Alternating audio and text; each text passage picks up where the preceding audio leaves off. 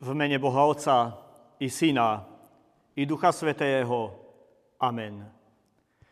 Bratia, sestry, slovo Božie, ktoré nám poslúži, pri dnešnom zamyslení nachádzame zapísané v knihe Skutky apoštolov v druhej kapitole vo veršoch štyridsaťjeden a štyridsaťsedem v mene Pánovom takto. A tí, čo ochotne prijali jeho slova, dali sa pokrstiť. I pripojilo sa v ten deň okolo tritisíc duší. Títo zotrvávali v apoštolskom učení a v spoločenstve, v lámaní chleba a na modlitbách. I prišla bázeň na všetky duše a apoštolovia činili mnohé, mnoho zázrakov a znamení. A všetci veriaci, ktorí boli pospolu, všetko mali spoločné, aj statky a majetky, predávali a rozdeľovali všetkým, ako kto potreboval. Deň po dni zotrvávali jednomyselne v chráme, lámali chlieb po domoch a prijímali pokrm s plesajúcim a úprimným srdcom. Chválili Boha a boli obľúbení u všetkého ľudu. A Pán pridával na každý deň takých, ktorí boli zachránení. Amen. Bratia, sestry, slovo prečítané z písma svätého zo skutkov apoštolských sú odrazom Petrovej účinnej reči po zoslaní Ducha Svätého na apoštolov. A Peter, naplnený darom Ducha Svätého, nebojácne zvestuje Ježiša Nazareckého, muža, ktorého zamordovali, takže ho rukám zločincov dali pribiť na kríž. Ale Boh ho vzkriesil. Ježiš, Ježiš Kristus žije a viac už neumiera, lebo zvíťazil nad mocou diabla, smrťou večnou a svojou láskou k hriešnemu pokoleniu zvíťazil nad ľudskou zlobou a nenávisťou. Bola to podľa všetkého Petrova prvá kresťanská kázeň a jej stredobodom bola zvesť o Božej milosti. A vrcholom tejto milosti je Ježiš Kristus. Pod vplyvom týchto silných rečí naplnených Duchom Svätým, mnohí ľudia oslovení mocným svedectvom apoštola Petra spoznali pravdu, ktorá prichádza po udalostiach, ktoré sa odohrali v Jeruzaleme a na Golgote. A po zmrtvých staní Pána na dôkaz tejto skutočnosti prijímajú a do svojho života ako záchranu vpúšťajú Ježiša Krista, toho ukrižovaného a vzkrieseného. Na dôkaz toho dávajú sa pokrstiť. Svedčí o tom písmo sväté, že ich bolo v ten deň pokrstených okolo tritisíc duší. Z tejto milosti sa zrodila kresťanská cirkev, ktorej prvoradou úlohou je zvestovať slovo Božie ako prostriedok Božej milosti pre človeka, prisluhovať sviatosti ako vzácne dary Božej prítomnosti medzi ľuďmi. Takto sme pozvaní do krásneho spoločenstva povolaných v Kristovi Ježišovi aj my dnes, tak ako to bolo aj pri prvých kresťanoch.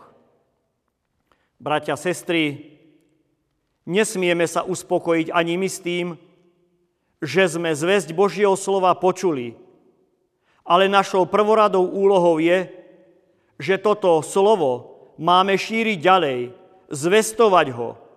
Nie len ľuďom, ktorí chodia do chrámu, ale aj ľuďom, ktorí stoja mimo chrám. Máme ho sprostredkovávať všetkým ľuďom, ktorí ho ešte nepočuli. Máme budiť záujem o slovo Božie u všetkých ľudí. Veď sme slobodní. Máme množstvo príležitostí ako slovo Božie sprostredkovať všetkým ľuďom, aj ktorí neprídu do chrámu Božieho.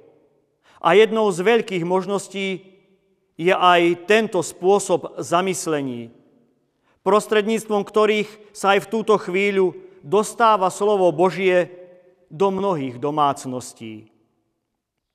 Nech nás spája milosť Božia. Krásny vzor takýchto poslucháčov, zanietených pre slovo Božie, v ktorom ich postretla Božia milosť, sú aj veriaci, ktorí poslúchali apoštola Petra. Títo noví kresťania sa pripojili k doterajším Ježišovým nasledovníkom, ktorých vyučovali apoštolovia, zotrvávali v apoštolskom učení, zúčastňovali sa modlitebného spoločenstva a spoločenstva vyznávačov Krista. Takými boli neskôr naši reformátori a naši predkovia v dobách tvrdého prenasledovania, keď im vo väzení vzali všetko a jediné, čo im vziať nemohli, bola Božia milosť, na ktorú sa vždy spoliehali. Bratia, sestry, takýmito vernými svedkami Božej milosti mali by sme sa dokázať aj my. Ale ako sa to dá v dnešnom modernom, uponáhľanom, hlučnom a dravom svete? Čo robiť, aby som Božiu milosť nestratil? V čom a v kom mám hľadať istotu, keď ju v ničom nenachádzam? Je potrebné preto, bratia a sestry, v prvom rade v Božích veciach zotrvať, aby aj my sme na duchu mocneli a rástli, vychovávaní slovom Božím, posilnení sviatosťami a utvrdení vo viere, že to spoločenstvo, ktoré tvoríme, je pravé spoločenstvo dietok Božích, kde si navzájom vieme a dokážeme pomôcť.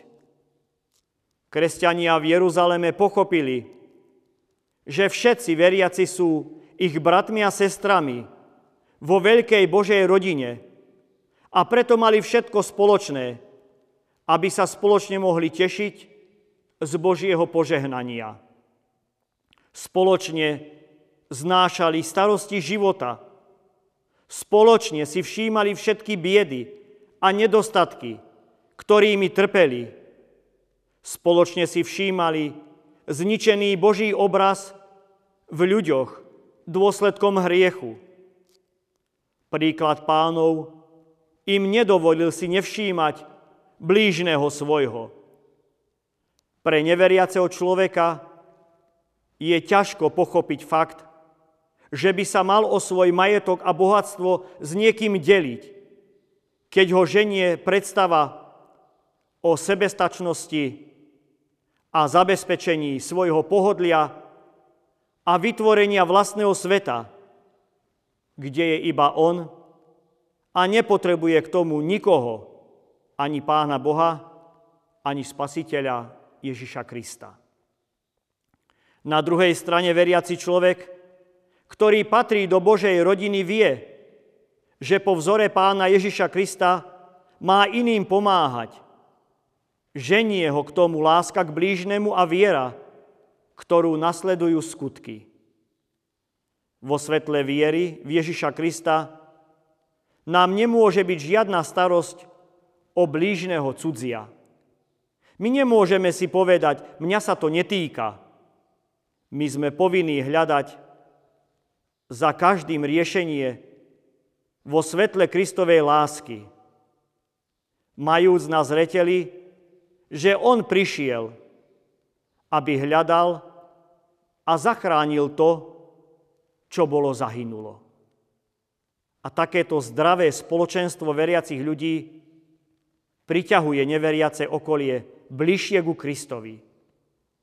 Zdravá cirkev, ktorá je plná lásky, by mala deň čo deň rásť, silnieť a byť živým svedectvom.